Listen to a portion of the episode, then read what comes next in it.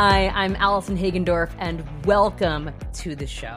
This is where we celebrate the universal love of music and the rock and roll spirit that lives in each of us. I'm so excited to start this journey with you. We have some pretty epic guests, conversations, and music in store, and we are just getting started, literally right now. Thank you so much for being part of it. I'm so glad you're here. Our guest today is Gavin Rossdale, frontman of the Grammy nominated band Bush, who have sold over 20 million albums. Now, I do want to point out I perhaps made a polarizing choice by rocking the Bush t shirt while interviewing Gavin. But you know what? I'm one of those people not only has no problem wearing the band t shirt to go see the band, I proudly don the t shirt to see the band. I don't know. I feel like it's just a, a sign of love and respect for the artist. And that is something that none of us can ever get enough of or give enough of. So, who's with me on that? I really would like to know. Gavin is truly a renaissance man, and we talk all about his new album, The Art of Survival, his new cooking show, his love of tennis. He's an amazing athlete, by the way, his new clothing line, what he wants his future grandchild to call him, and how Bono really him up. His words, not mine. It all starts now.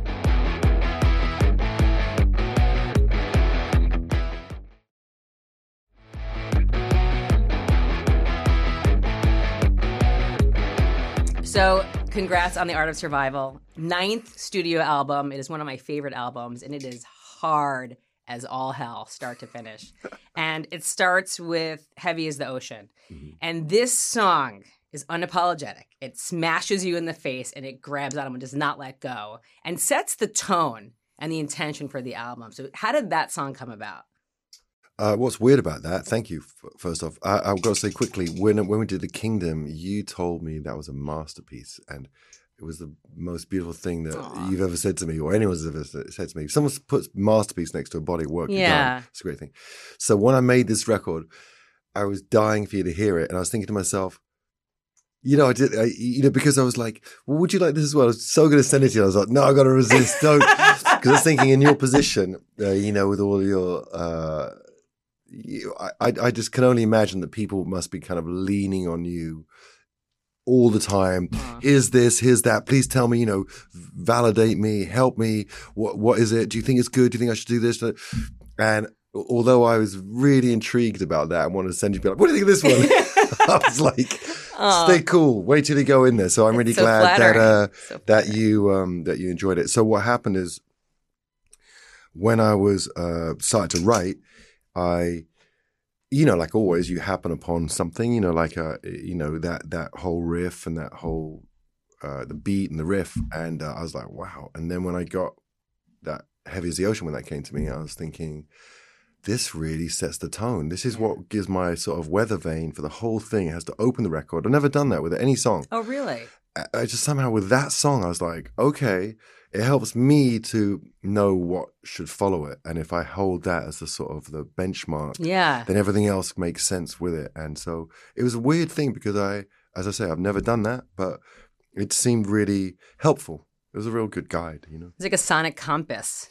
Yeah, exactly. It and really it, does though. Like it's it's you know, album openers are so important. Mm. You know, some of the the smells like Teen Spirit opens Nevermind. You know, mm. I mean, it's insane. Um, and That's the way is, it goes. I always think that. Yeah. I always think that when I get a new record from someone, I'm super intrigued. First thing I think about is okay, what do they want me to hear first? What do they What do they think is right. their best representation? You know, I've done that. You know, I've done um, you know, some of those talent shows like I did that no cover thing, right? And you know someone come on and they play one song oh, and then you know they they sort of scrape through the next round they go they play a really good song. We're like well, why didn't you play this song first and you'd be in a different position? Oh we wanted to save it want to do this and that. It's like well no you start off on a weak foot. And you, anyhow i mean what's weird is that my life uh, as a writer is is nothing but details. So every second is every detail. Like anyone who makes records it's yeah. like there's no oh, don't worry about that minute. You know, right? it doesn't work like that. You're Every like, second's you're essential. Fine tooth yeah. combing everything, and so yeah. But I, I'm I'm happy. I was thinking about it a lot, you know, because it's really weird that I just want to do this heavy music, and I realized that after I did Black and White Rainbows and that kind of bruised record, when I kind of picked myself up off the floor, I was like, "Fuck that! I want to be heavy." I was realizing that um, when I do these um, shows with other band, with Mastodon, with whoever, you know, like powerful bands, I always would take the detuned songs off the records over the years. I'd always like, okay, that one, bring this one in, bring this one in, so that I could go out there and, you know, sort of hold face with, with these, uh, powerful bands. And then when after Black White Rainbows, I just decided, I was like, oh, I don't do that. I want to make it. And I was like, so like, why not the whole way? So that's sort of how it was born to kind of, it was like coming like a phoenix out of the flames, but coming back like sort of like the UFC of Oh, of, yeah. of rock bands. You know, Back with a vengeance. Just- yeah, Because these last two albums are pretty heavy. They're pretty hard. I love them. Yeah. I loved The Kingdom. I think this is the perfect follow. I mean, I like to, um, you know, I love that you can't sort of forsake who you are. So even though I like that sort of more, you know, the heavier sound, I still want to try and sing on it. I like the trick is to try and find the kind of melodies that float across the top. Uh, and that's to me my sort of challenge. Weirdly, my life's work, which is funny. Like you think, like, geez, just like play something on a piano. What what's going on? no, like this really heavy guitar. But that's what's so beautiful about the music is that it's heavy, it's driving, it's like sick riffs, but then you have the, the melodic vocals. And and for me that that juxtaposition, it's just that that's what's so beautiful about it, you know. And that's kind of what's so harmonious. And like with the ocean, heavy is the ocean, like just the imagery of it. Right. It's that juxtaposition, or really the complement. I love my job. It's a great thing to be able to do. You know what I mean? Just making music, make stuff out of like, I, I see it like this. It's like this real good pressure for anyone who makes music. that There's way too much music in the world, but never enough great music. That's true. And That and so it's like, and you know, I've done it loads of times where I sort of screwed up and probably made songs that I shouldn't have made or something like, you know. But now I feel quite uh, focused and uh, that um, all those songs should be made. So you're in this creative zone now. It sounds like. Yeah, I think so. I think that uh, um, I was always worried about that, and I just it's Nick Cave is sort of like a guiding light of someone who's uh, a few years on me, but just the most prolific, interesting. And he's even more varied than me because he does all that stuff with uh, Warren Ellis and the kind of the Carnage record, which is incredible. So good. Um, but just the idea of of uh, just maintaining the creativity and and actually uh, getting better at it. You know, like when you first start in a band, you you never lift your head up. You have no sense of the horizon. You just sort of think, if I could just have a hit song, or if I could originally, if I could just get a record deal, if I could just get a song people like, if I just make an album, so all those things. We never really lifting up. And then when you've been around a few years, and you're like. Oh wow! I've got like you know fifteen summers before I'm a burden. So it's like, I was like, what do I do now? You know, well, you better make, you know, you better really, you gotta, it's a different time. It's a different, different mindset. And uh, it's not maudlin, it's sort of uh, maturing. Uh, and I like it. And uh, I, Bowie said the best thing, as many times he said it, but he said, uh, thing about getting older, what's interesting about it is that you become the person you should have been all along. oh my god. It's great, right? So good. And so creatively, that's what I feel. And, you know, on other levels in my life as well, I'm trying to get better as a person, as we all should. But um, it's definitely creatively, I've never felt more.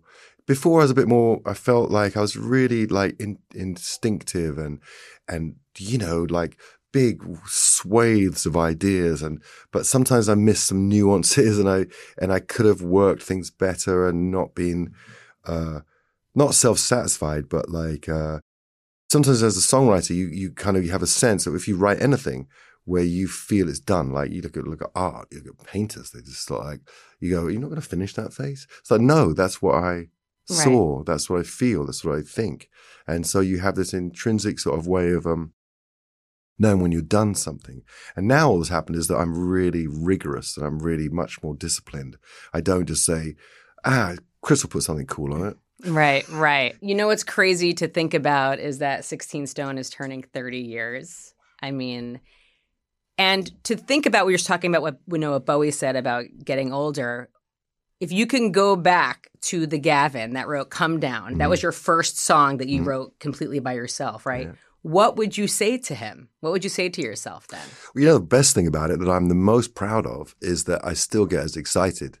When I put that together and I sang that bit on Come Down and, you know, sang the chorus and wrote the chorus, and I was like, whoa, okay.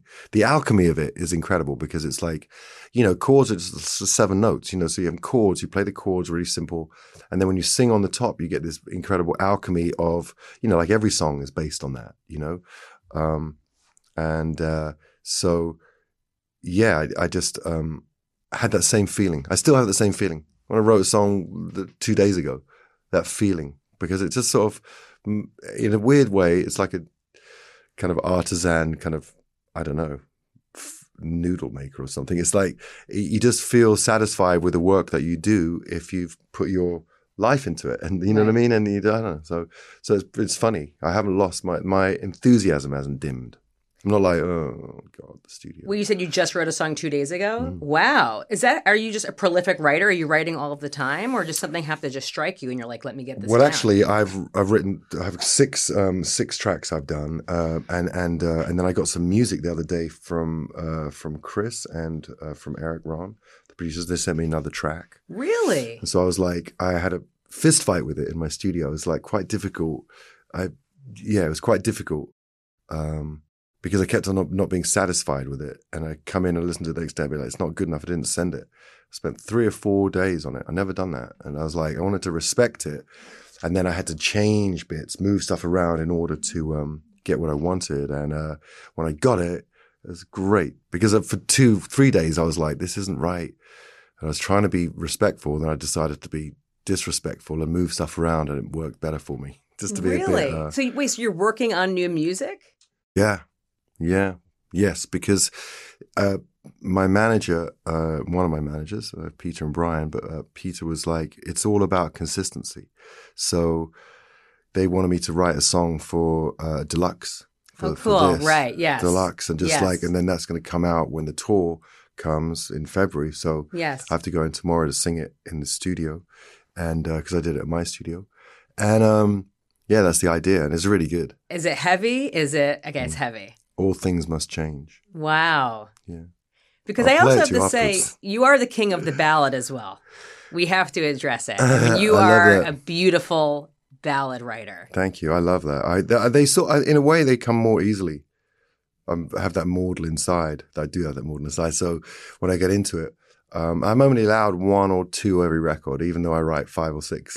I bet. I'm I only bet. allowed because I understand, you know, and even now trying to get this set right for this tour coming up, you know, I've got a mellow song in the set, and then I probably play Glycerine in the encore. So I'm allowing myself to do two. Uh, two ballads. But the band like it because they sort of go off stage and sort of have a drink. They get a break. Have yeah. a drink and complain about something, you know. it sounds terrible or something, you know, whatever bands do.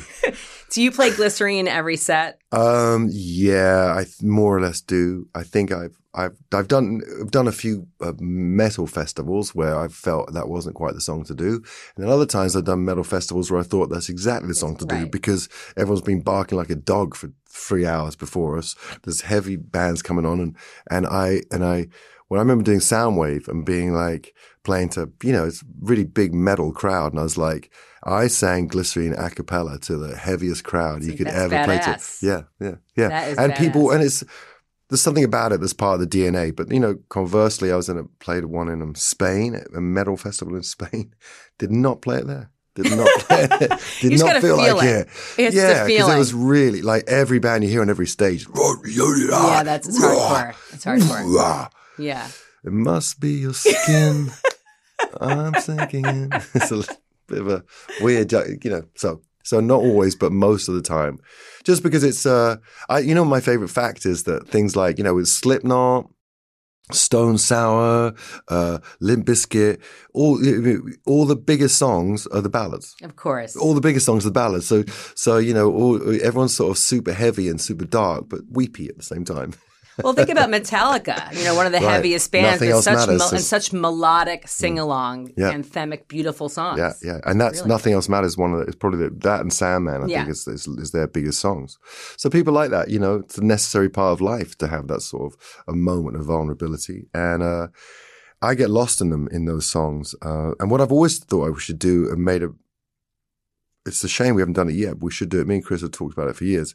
Is to do um, a small tour of like churches or somewhere and just go play, you know, 10 songs like that and have a mo, have a, have a sort of a That's transcendental beautiful. thing that you do. We've always sort of two weeks, one bus, one crew, one sound guy, I love go that. around bare bones and just play in churches. And you, you could do that. You could do like 12 cities. It's easy. Oh my god, I love that Yeah, idea. we, we want to do it, but we keep on um, keep going on tour with Alice in Chains. No.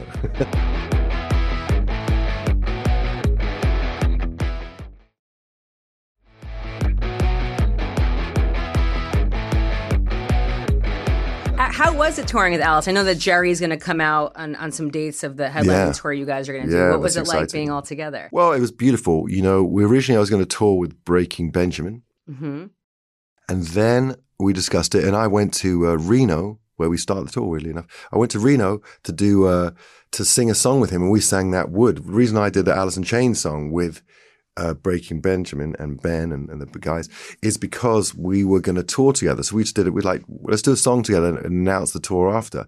Then a bit more COVID happened and stuff like that. Mm. And uh, and then I I read I read somewhere like Alice in Chains tour with Breaking Benjamin. I was like, oh, oopsie, oh well.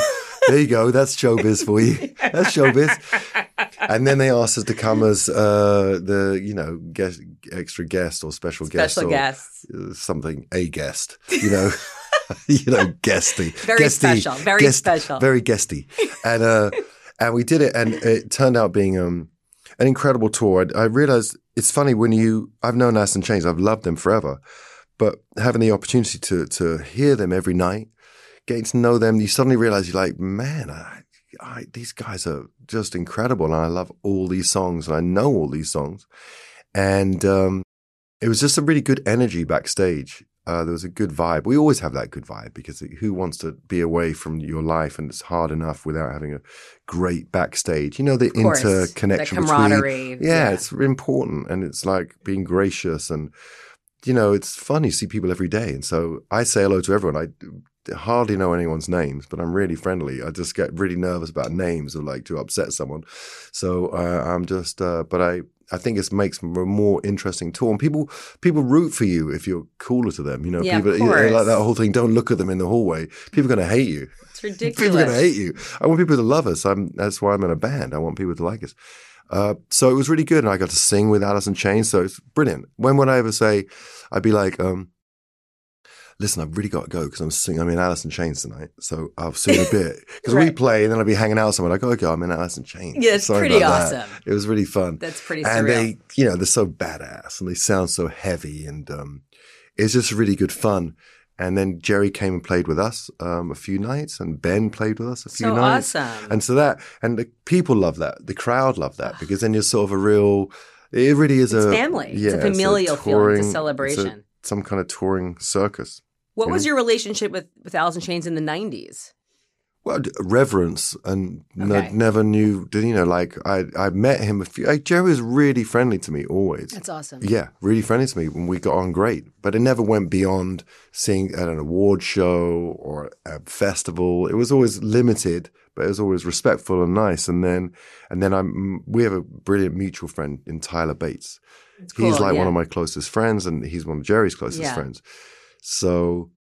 Um, I, I met him a few times through, with Tyler, and it just got more and more social and more relaxed and fun. And now I feel very uh, tight with him, very close That's with him, so which I wasn't, which I wasn't before. I was just good acquaintance, and now I'm sort of like a, you know, good buddies and can That's, hang out with him. wonderful. Yeah, it does. It makes it's really fun because in a way, you can get caught up in the whole thing of just working so hard. You're always touring. The only time you see other bands is at festivals or award shows. And then obviously award shows are rock bands. They, I, I don't know when they were. They Right, were of some course. time ago. Yeah, I mean- Back in the day, in the nineties, everything was about all these shows and everything was together. Uh, someone asked me the other day what I miss about the nineties, actually, and I said, uh, I miss everything. I, what I I realized that what I did miss was having our world uh, being as the center stage for for pop culture, Right. And now we've had to sort of accept that uh, it's not, um, and it has a counterculture. Even though I get thrown because then you go and play festivals where there's like seventy thousand people, so it's like it's not dead, but it's just in a different place. It's true. Right? The '90s were so unique because the alternative culture was mainstream. Mm-hmm. You know, that's the irony of it. And now it's just it's still so alive and well. It's just not that mainstream. That was like it's almost where it should be because it's like it is counterculture and it's counter ideas and it is sort of has a revolutionary side and an uplifting side that just sort of doesn't come from being the most uh, the biggest thing. I don't know. It's Right. like a weird. It's a I.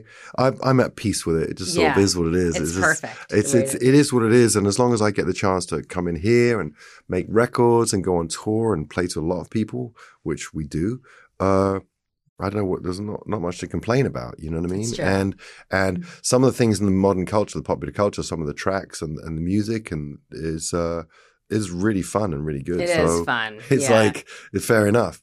You know, I just think it's the like, job of everyone in rock bands to do make the best records you can because its popularity as a as a genre is dependent on the records that are coming up. You know, of course, the Zeppelin catalog is is is essential and brilliant, but in order for it to to be in the mainstream, people got to make the best records, and the less homogenized records people Yeah. make in the rock world, the better. The more individual, the better. You know, because then you start getting you know great bands. I mean, you know, you take IDLES and you I take, love IDLES. you take, uh, you know, the Deftones, and you take a few bands, and you just.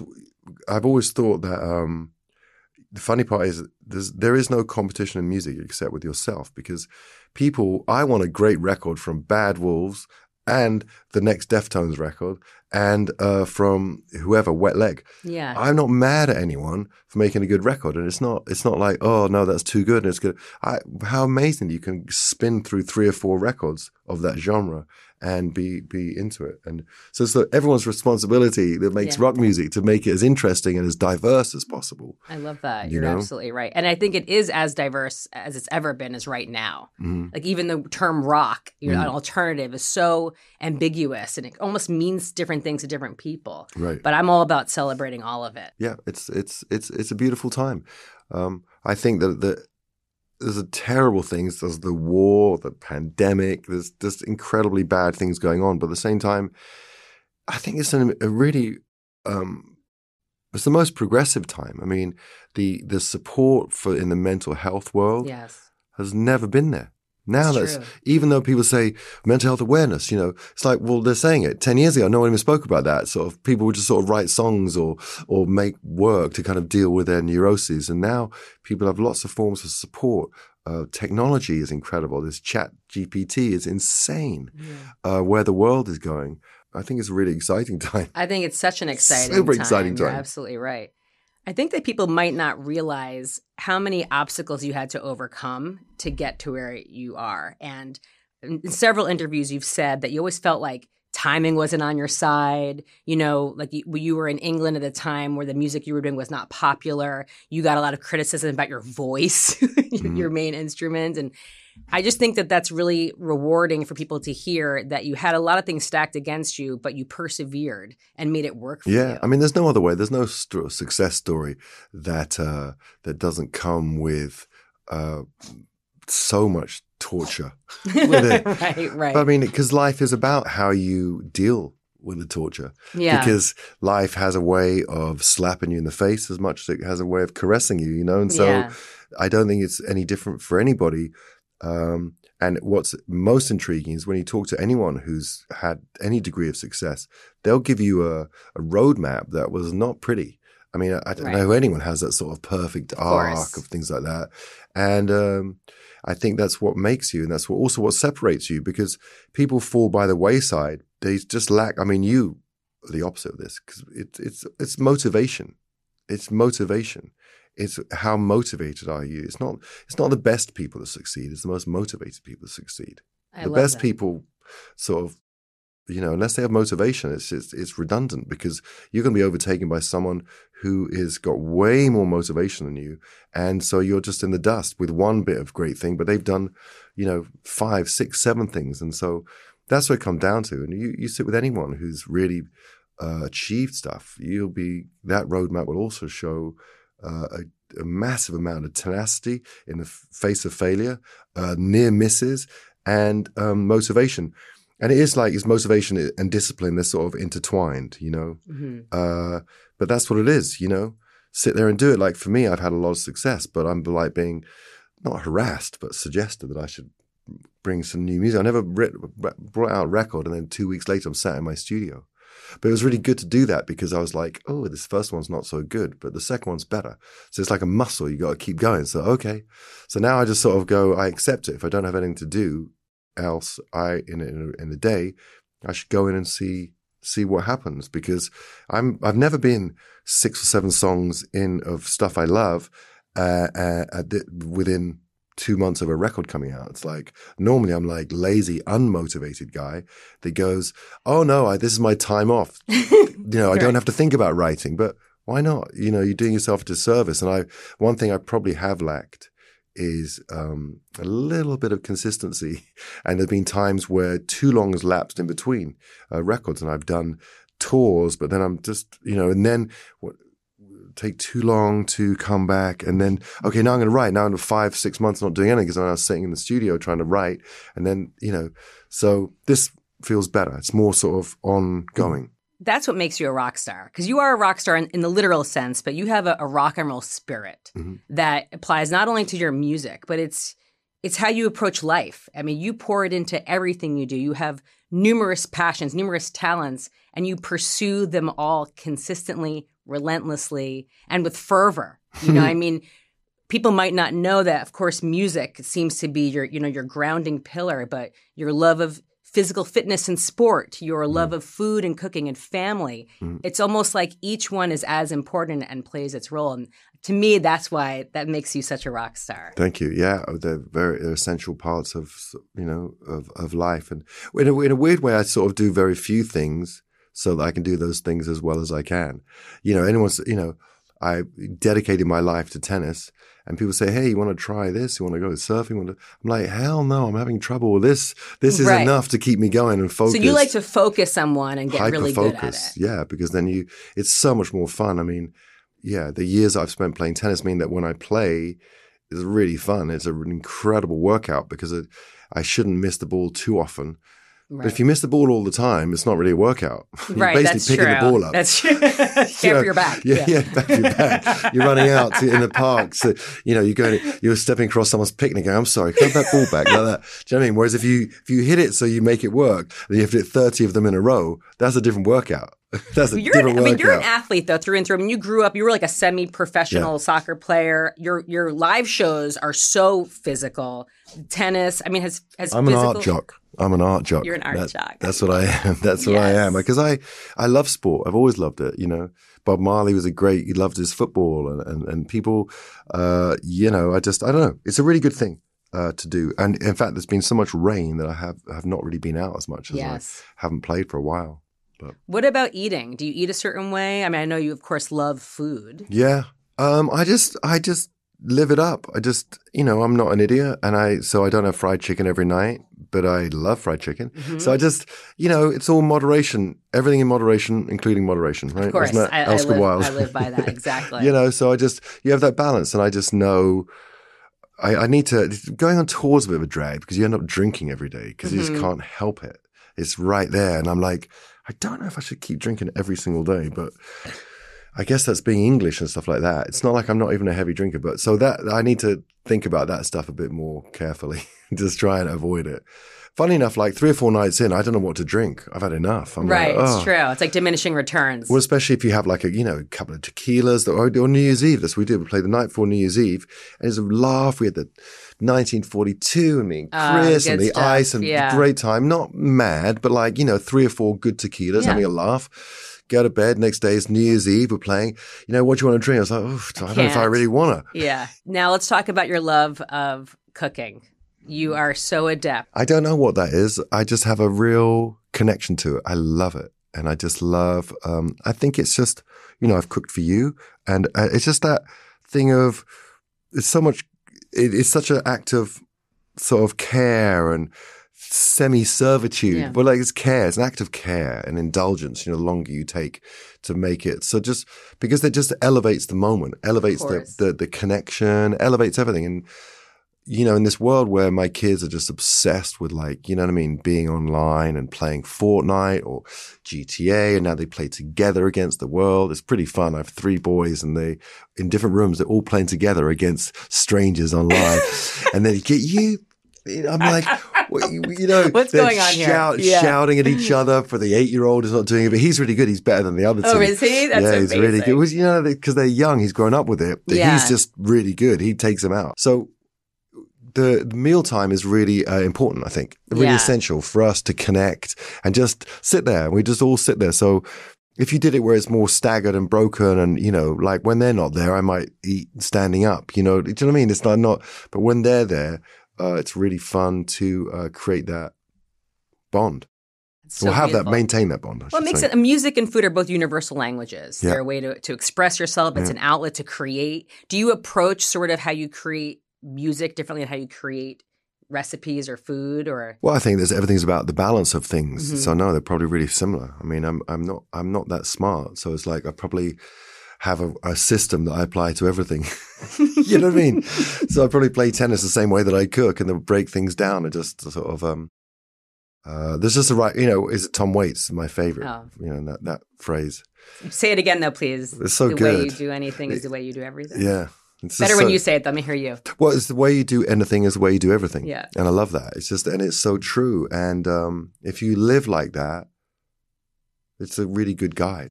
It's absolutely. You know, beautiful. it's a helpful guide. But it's just a laugh. I need to reiterate to everyone listening that Gavin is a generous cook. And one of my best nights was coming over to your beautiful home and having you cook for me. It was a very out of body experience. Here is Gavin Rossdale shaving truffles for me. Right? Yeah. I was like, am I in a dream right now? Is this really happening? And then like more truffles would come over and you were just so gracious and that was one of my favorite nights ever, Oh, just so wow. you Wow. understand. Thank you. You're really again. talented. I don't think people hear, oh, I play tennis or I cook. You're being modest. You're excellent. You're Oh. very, very adept. You know, I don't know if people realize but how terrible at skilled you are. golf. Terrible, at terrible, golf. that's a different I've never played thing. it. I've never played it.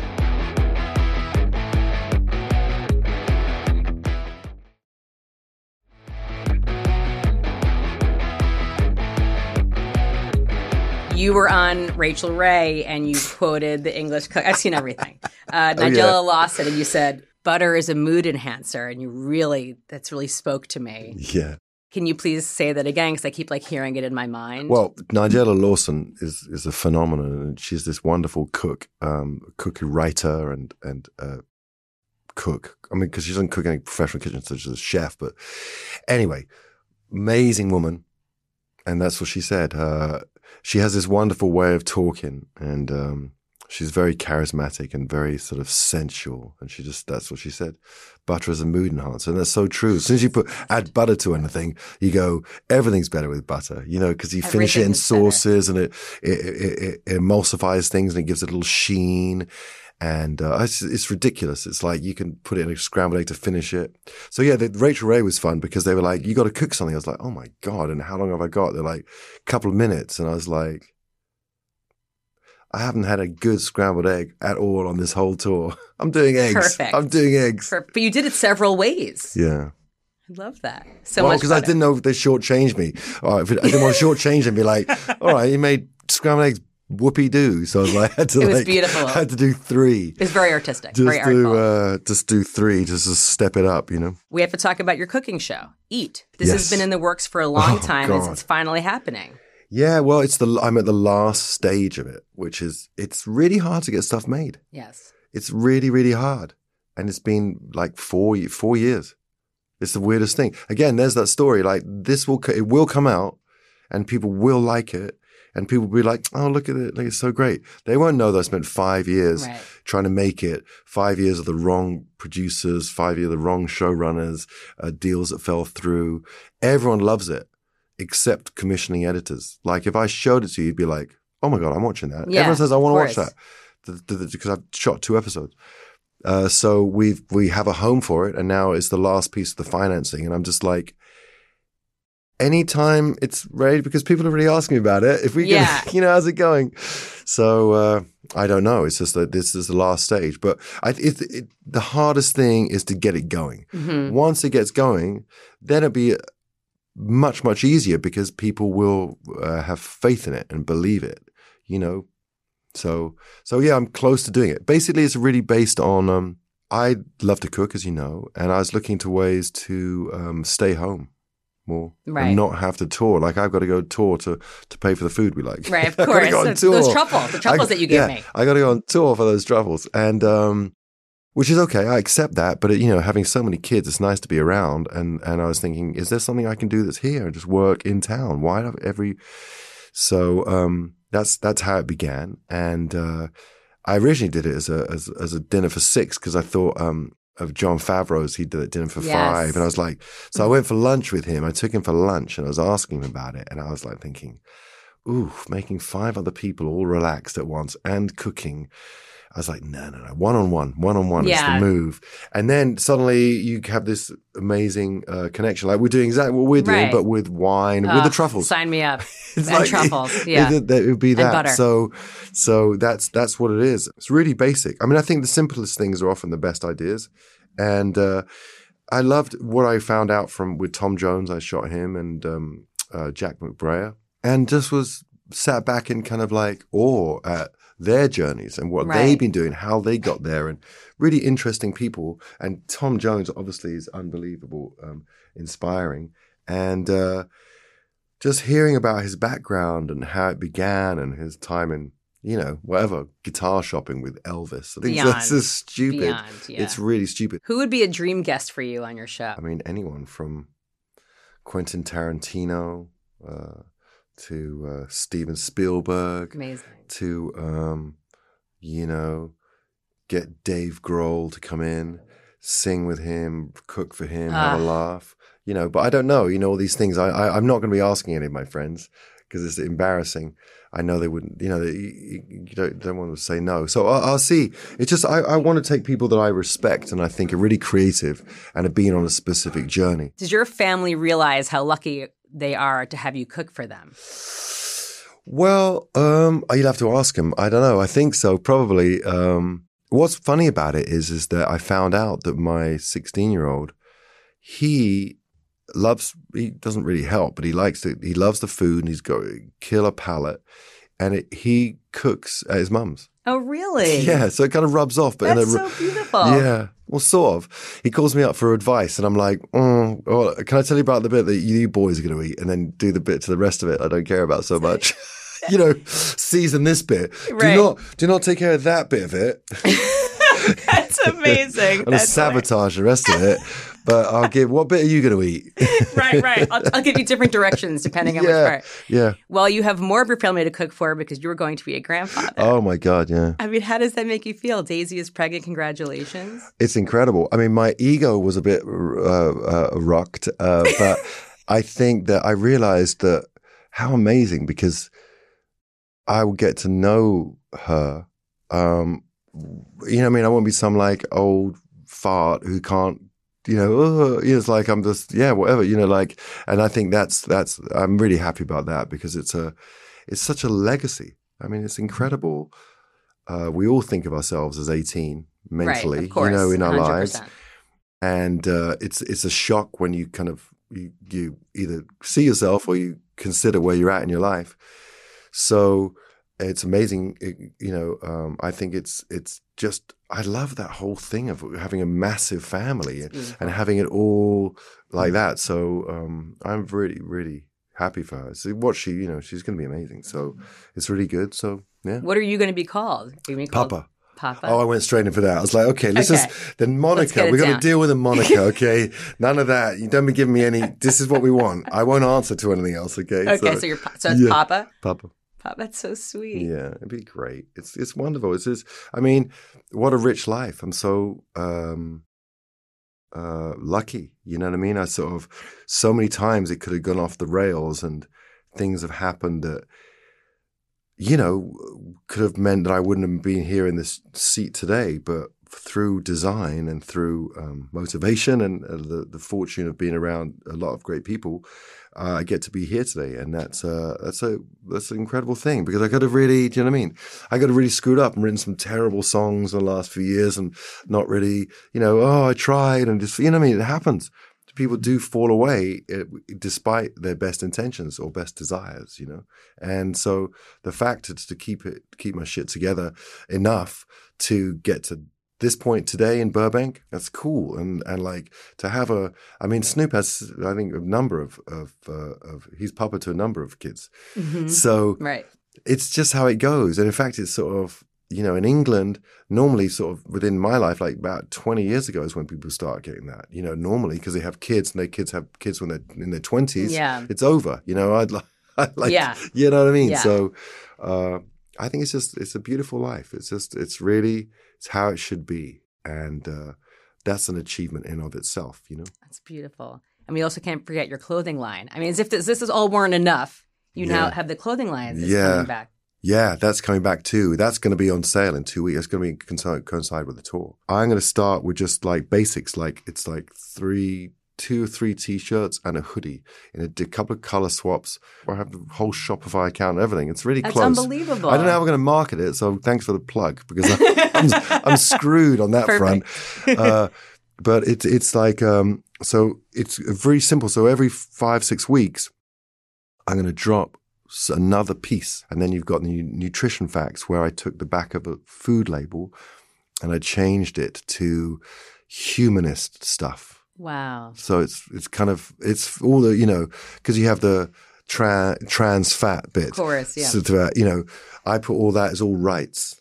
It's all got awesome. trans rights, uh, whatever rights, saturated Aw. rights, like that. It's all the thing, and then all the percentages to it. It's it's it's funky. It's cool. It's got a thing. I feel like your your mind is always racing. You're always feeling needs to create, and it's out several outlets, and you're always doing. What is what do you do to sort of become grounded and to calm down and to take a moment and actually think about nothing?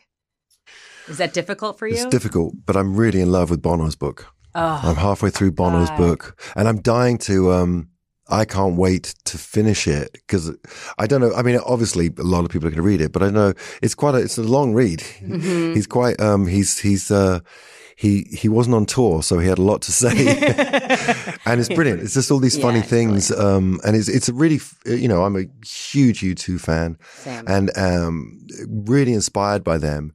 And it's funny because I think that I haven't spoken about it enough. I haven't spoken enough about how his melodies and how his words um, affected me and provided a benchmark that I'm not necessarily anywhere near reaching, but um, just a very, very, very powerful band. And I love them as people. I toured with them as Institute.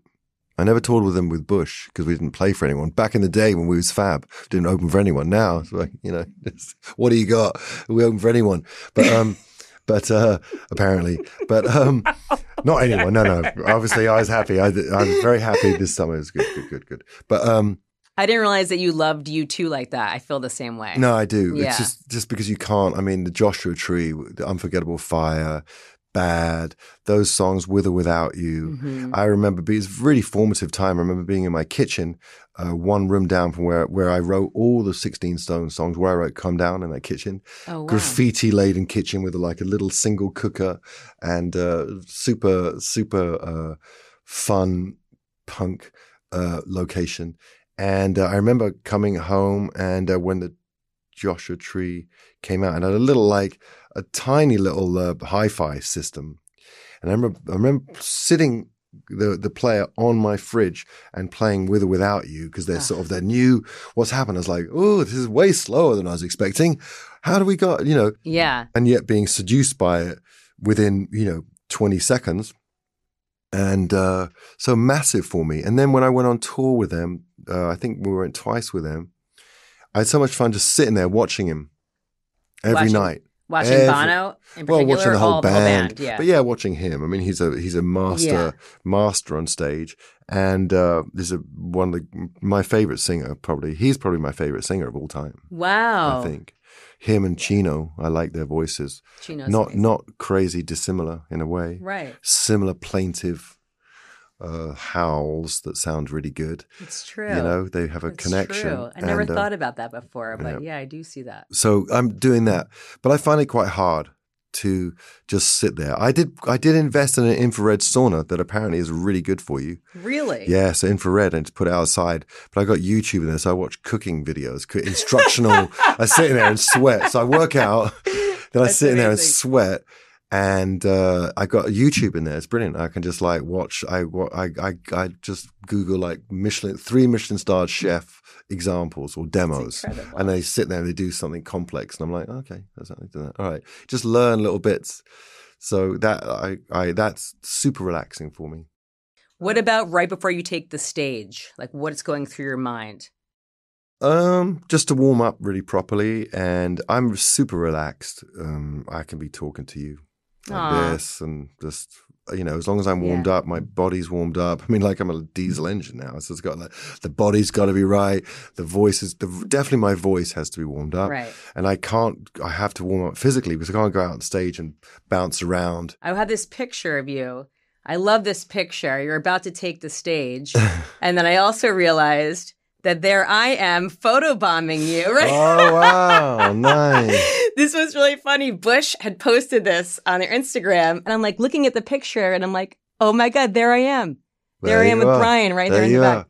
I was very pregnant at this show. You're very both in shorts, both in shorts, Brian. Both in Rocking the shorts. shorts. I like it. I like it. I think this was at the Greek when you guys did that. Oh, that's and then here's another picture of us. This is at the Roxy. Wow, that's Um, really nice. That was a fun night. That Roxy playing the Roxy is like so special. I do remember that night. Yeah, such That's a fun time. One nice pictures. Okay, so I have one last thing to do, and I will stop torturing you. There's no torture. I'm having fun. It's now time for my lightning round, my deep cuts. Okay. Okay. If you weren't a musician, what would you be?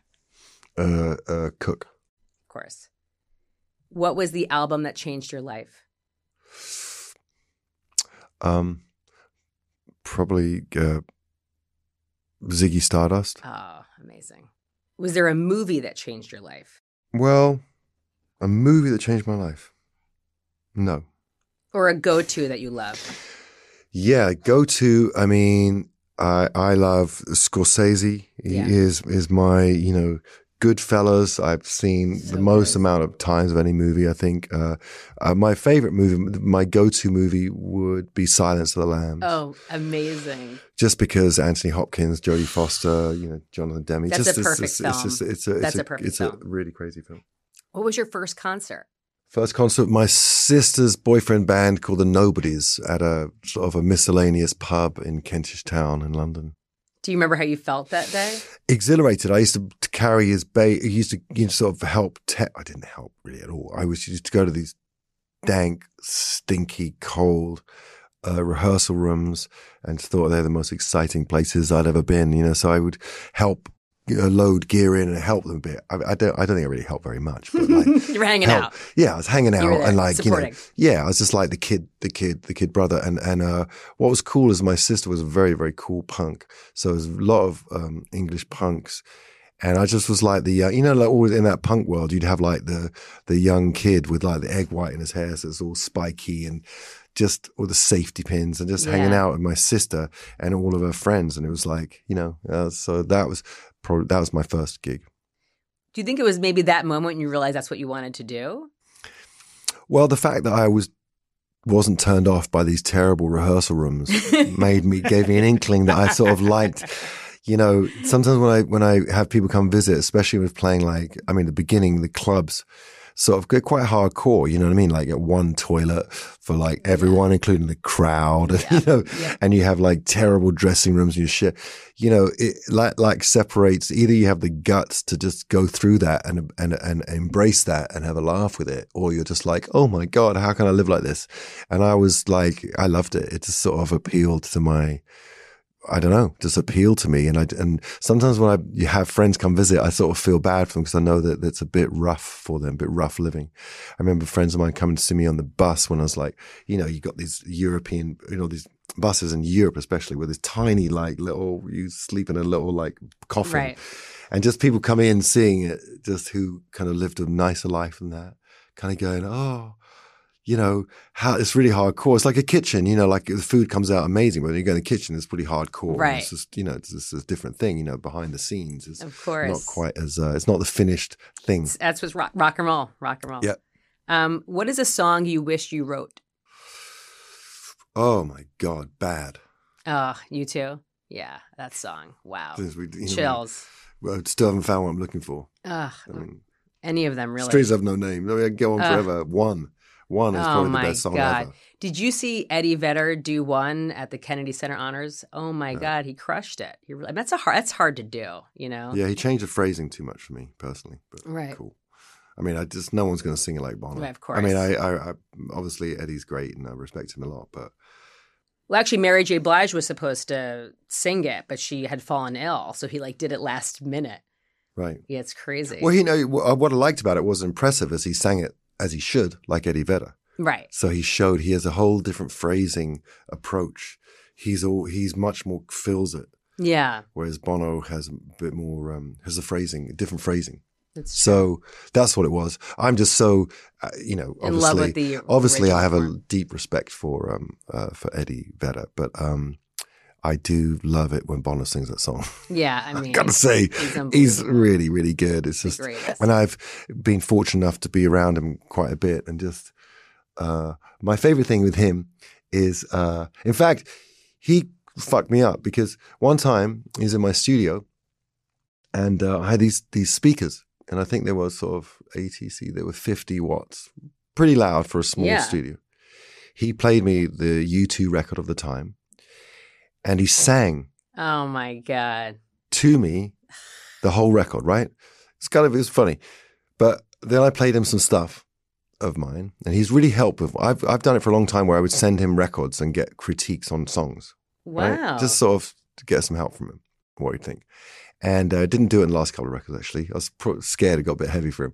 But uh, but um, I played him uh, the Bush record, what we're doing, and he was talking to me over it, and I was like, like while you're playing. him- yeah, and I was okay. thinking, I need to get some speakers so I can't hear. This is he's how he can't be able to hear, talk over the fucking music. So I got the 150s. I, I, it cost me. I spent another 10 grand or something, 14 Oh grand on these speakers, Yeah. so that no one could speak to me ever again if I'm playing a song. can't hear anyone. It's like after, after, yeah, Yeah, let's wait a second. Oh my god, So, Bono. yeah. Um, what is something people would be surprised to learn about you? How much uh, part of the process of writing is to have crippling self doubt and imposter syndrome. It's really hard to avoid. You know, when it's not going right, you're like, oh my God, oh my God. No, I don't, I don't really have imposter syndrome like I'm fraud. Just sometimes I go, that's not very good. Right. you know, right, oh, right, what am I going to do? It's not very good. And it's not good until it's good. You know, when you're in a studio and someone's playing something and they're not delivering, you go, we have this phrase in the studio we use. We go, uh, could he, I don't know, just do something good. I love that. You do something Just do something good. I- something yeah, I don't know about that. Not feeling like do something good, Kind of takes the pressure and out. and it's just it's just that thing. And so, I I part of the process for me. I have my best friend Alex in London. He laughs at me because, you know, before I wrote the song, these last few days when I was writing some songs, at the start, I was all paranoid on the phone to him. I was like, oh, I don't know, it's, it's not coming right, and I can't get it. He goes, oh, this. He goes, it's exhausting. Your process is exhausting. Let's talk in a couple of days. And then I then I send him a song. Hey, yeah. He goes, okay. Can we just ever avoid that first stage Yes. of the self doubt? So I think that that people assume that people with success have this sort of um. I mean, this is in a way to sort of help people who also have that sense of self doubt when they're working. Is that it's a natural part of creativity, Right. and without that self doubt, you're not policing yourself. If you think you're great at all the time, uh, you know, then when when's the point for reflection or for change? I mean, if you just think you're so great, everything I touch, everything I do is amazing. It's like you're gonna, is it? You know. Right. Whereas if you have maybe not as crippling as it can get, but if you have a degree of self doubt, a degree of like second guessing yourself, a devil's advocate on yourself, uh, you might end up with something better. Not to the point where you wash the life out of it and suddenly you, you, you, end up with nothing, but more to the point where you just push yourself, push yourself. And so I think that would be it because people might think, oh, he's smug because he's got a hit record. You know, he was number one. He probably thinks he's all that. It's like, it's not how it works. no, you, you need to be a little uncomfortable it's for the art to come. yeah, Yeah. yeah. for sure.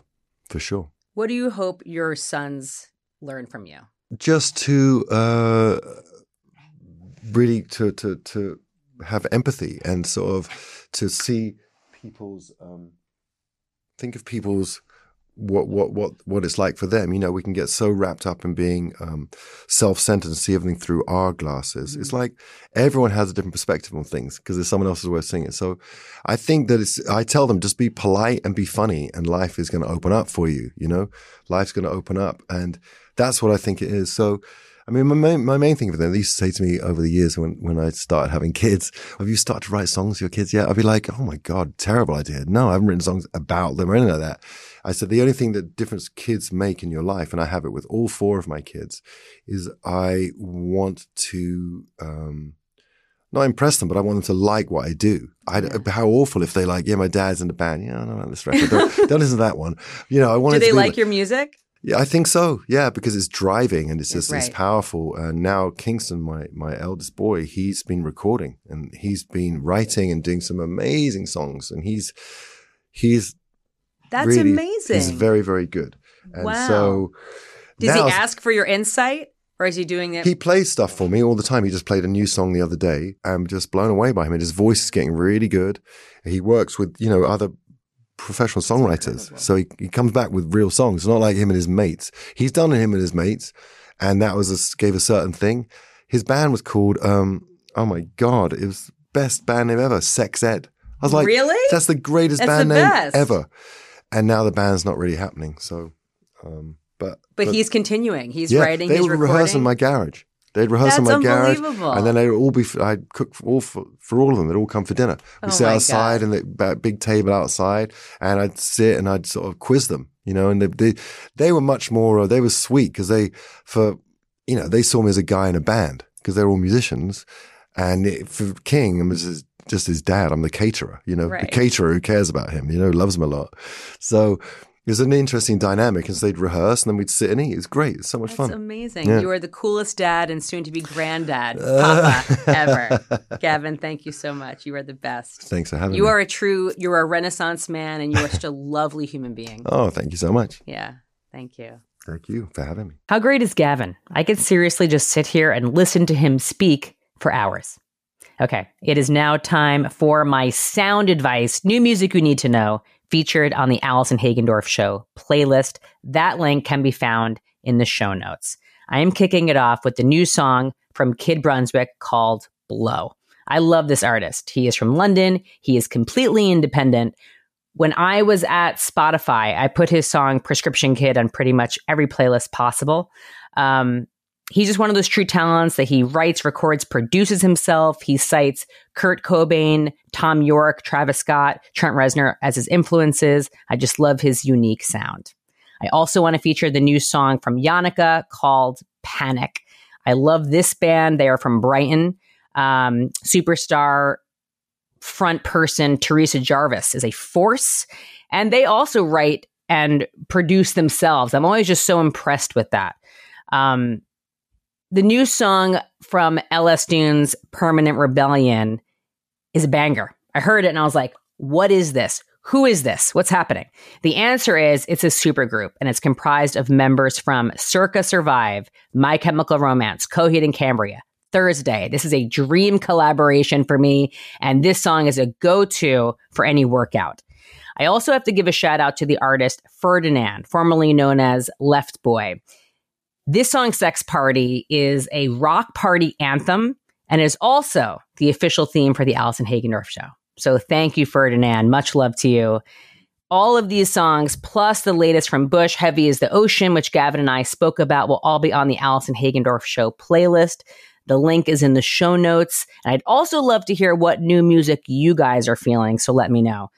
Thank you so much for being part of the Allison Hagendorf show. New episodes drop every Friday. Make sure you follow and subscribe so you never miss a thing. You could find the show wherever you listen to podcasts, and the video cast will be on YouTube and Instagram. I'd love to hear from you. So please rate, like, comment, review, whatever you are feeling, and reach out to me on socials at Allie Hagendorf. I would love to connect with you. Thanks again. I'll see you next week. And remember, you're a rock star.